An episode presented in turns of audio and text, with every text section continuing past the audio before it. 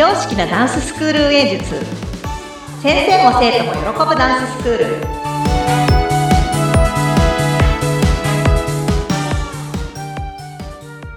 本気で踊り本気で学び本気で楽しむ幸せ製造工場。ケンケンダンスファクトリーこと伊予田智子です。よろしくお願いします。はい、インタビュアーの高野です。よろしくお願いします。ありがとうございます。ケンケンさん、第1回目の収録、この間終わりましたね。いかがでした？いやー緊張しましたけどなんとか あれですよね、やっぱりこう、だんだん盛り上がってくる感じがありますよね、会話ってこう。そうですねそうですね、でもでも仕上がり見たらちょっとびっくりしましたそうなんですよ。やババババ番組になってるみたいなき ちんと形になりますよね。あーもうちょっと感動ですすごく、うんうん。なんか？本当いい情報を発信できたらいいなって改めて思ったのと、やっぱその、ポッドキャストもね、この地元の静岡島田のみんなにもちょっと聞いてもらえたらいいなって、もうちょっと切に思ったりした今日この頃って感じですけれども。はい。ありました。ケンケンさんってやっぱり、その、今の拠点が静岡はい。ってるんですけど、これはどうしてここだったんでしょうかね？そうですね。私、静岡県でも、ちょっと生まれた地域と、ちょっと育った地域と、今活動してる地域がちょっと全然バラバラな、ちょっとレアケースな感じなんですけども、はい。まあ結構、学びを深めていく上で、上京した方がいいのかなとか、海外へ行こうかなって思ったタイミングって、結構振り返ると何回かあって、でその時にちょっとね、こう、いろいろ決断をするんですね。どちらかというと、まあ、外に出る、移住する決断ではなくて、はい。こう、残る決断というか、ああ、割とね、こうね、いい仕事は、どこでもできるんじゃないかってちょっと当時思ったんですね。なので、まあ今のようなすごく、ものすごい便利な世の中ではなかったですけどえーも、うんうんそれこそニューヨーク行くのに地球の歩き方の本を一冊持って飛行機に乗るっていう、今じゃ考えられない、考えられない時代だったんですけど、そうですね。でもなんかそういう風を、なんか自分が地元で取り込めたら、うん絶対にいい環境できるんじゃないかって、でもその時はまあ本当に、こう、なんでしょう、根拠のない自信じゃないですけど、本当だってそうやっていい仕事を地元でやろうっていうふうに思ったのはすごく覚えてます。そうなんですね。やっぱりそこには地元愛がそうですベースね。にあった。そうなんですう。だからまあ、島田の駅前とは言ってはいるんですけど、まあ私自身育った場所と、生まれた場所と今の活動の地域が違うので、うんまあひっくるめてなんか今お世話になって活動してる拠点であったりとか、あの関わり合う人たちに向けて何かこうちょっとダンスを通じて恩返しできたらいいなっていうところが、なんかその地元っていうのの始まりだったような気がしてます。そうなんですね。はいでも。その、今おっしゃっていた中の、どこでもいい仕事はできるっておっしゃってるその力強さっていうのは、そういった経験値もすべて盛り込まれての言葉かなって思いました。そう、そうですかね。なんかでもやっぱね、通ったんですよ。うんうん。いや、もう本今みたいにオンラインがあったらどんなに良かっただろうって思ったのが25年後みたいな。もうそれこそあの、舞台制作も、もうちょっとうんうん。25年目になりまして、当おー、はい。で、あの、ダンスの指導歴も同じなんですけども、うんうん。私の場合やっぱりその、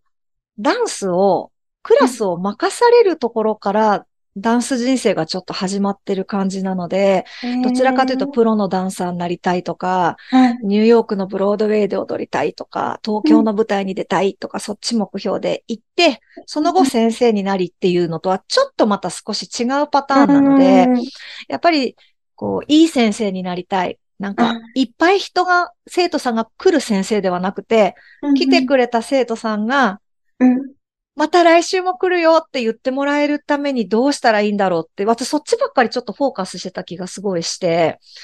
サブタイトルの中にある、先生も生徒も楽しむダンススクールというのはまさにこのことなんじゃないかなって思ったんですよね。どちらかだけのものではなく、一体となって作っていけるっていう、その場を、千慶さん目指してたんだなっていうの。を今思そうですね。ったんですけど。なんか、うまく言葉出ないんですけど、うんなんかねうん、インプットとアウトプットを、はいまあ、同時にできたらなっていう感覚なんですか？ね。なんかその、自分も学びたいし、はいその先生として走り出したって言っても、その、なんちゃって先生から、こう脱出するには、やっぱ勉強するしかないなっていうのもあったし、でも、クラスはある。ご縁があってクラスはある。うん。で、そしていい先生にはなりたいという、もうちょっと単なる欲張りなんですけど、でそこをやっぱりこう、するために、通って、通って、勉強して、それを自分の中に落とし込んで、みんなと一緒にこう試験的にやっていくみたいな、なんか当時からそれの繰り返しだったようなすごい気がします。そうなんですね。はい。でもあの、常にやっぱり学んでいきたいっていう思いと、みんなと一緒にっていうところが、ケンケンさんの、こう、根幹にあるベースなんだなっていうのと、今すごく感じたんですけど、名前はですね、あはの、先生とか、まあ、こう、しなんで、何々師範みたいじゃい。なくて、こう、工場長って言ってますよね。け、ケンケン工場長。これはどういった経緯なんですか？そうなんですよ。今、今も言った通りで、結はい局その、一緒に学びながら、こう、一緒にこう、活動をしていくっていう上で、まあ、うん先生と生徒とかじゃなくて、どっちかっていうと、なんか工場長とみんなでこう、作り出す、こう、社員じゃないけど、なんかそのイメージが多分ね、ダンススタジオとかダンススクールとかいうよりは、なんかファクトリーの方が合ってんじゃないみたいな。ななんかそ、の、その当時のロゴをデザインしてくださったデザイナーさんのひょんなそんな一言で、はいあ、ファクトリーいいねっていう、うん。なんか作り出すとか生み出すとか、なんかそういうニュアンスって素敵だよねっていうところで、まあそれでファクトリーになったので、まあ本当まあ直訳して、まあ工場長の方が私も、あの、いいなっていうところで。まあそれこそニューヨークのスタジオとか行くと、はい。なんかいろんな国籍の先生がいらっしゃって、あ、の、それこそ、なんかこう、しミュあのミュージカルシアターのスペイン人の先生のところに、はい。もうヒップホップやハウスを教えているスペイン人の先生が、はい。で多分国籍、ね、国が一緒なので、うんうん。おーって来て、はい。全然ジャンル違うのにその先生のレッスン受けたりするんですよ。で、まあ、はたまたそのミュージカルシアターの先生が、ちょっと自分の基礎練に、そのうんうんうん。自分の前のクラスのバレエの先生を受けてたりとか、で、私も自分が受けたい先生のとこ行くと、もうともこも一緒にバレエ受けようよってちょっと連れてかれたりとか、うん。さっき自分が受けてたジャズの先生が、コンテの先生のクラスに一緒にいたりとか、なんかそうういう、なんか、その自分のため、生徒のためのシェアを、私はちょっとそのニューヨークのスタジオですごい見てきたので、これ、自分のスタジオでやったらおそらく、あ。私よそ習いに行かなくても好きな先生呼べばいいじゃんっていうとこもあったし、ん。学べるし。教えることもできるし、はい。もうみんなで活動できるしはい、もう規模はちっちゃくても、そういう、そういうスクールにしていくには、なんかどうしたらいいんだろうみたいな。だからやっぱそこがちょっとモチーフになってたりするのはあるので、やっぱ工場長ぴったりだね、みたいな。そんな感じで工場長になったのをすごく覚えてます。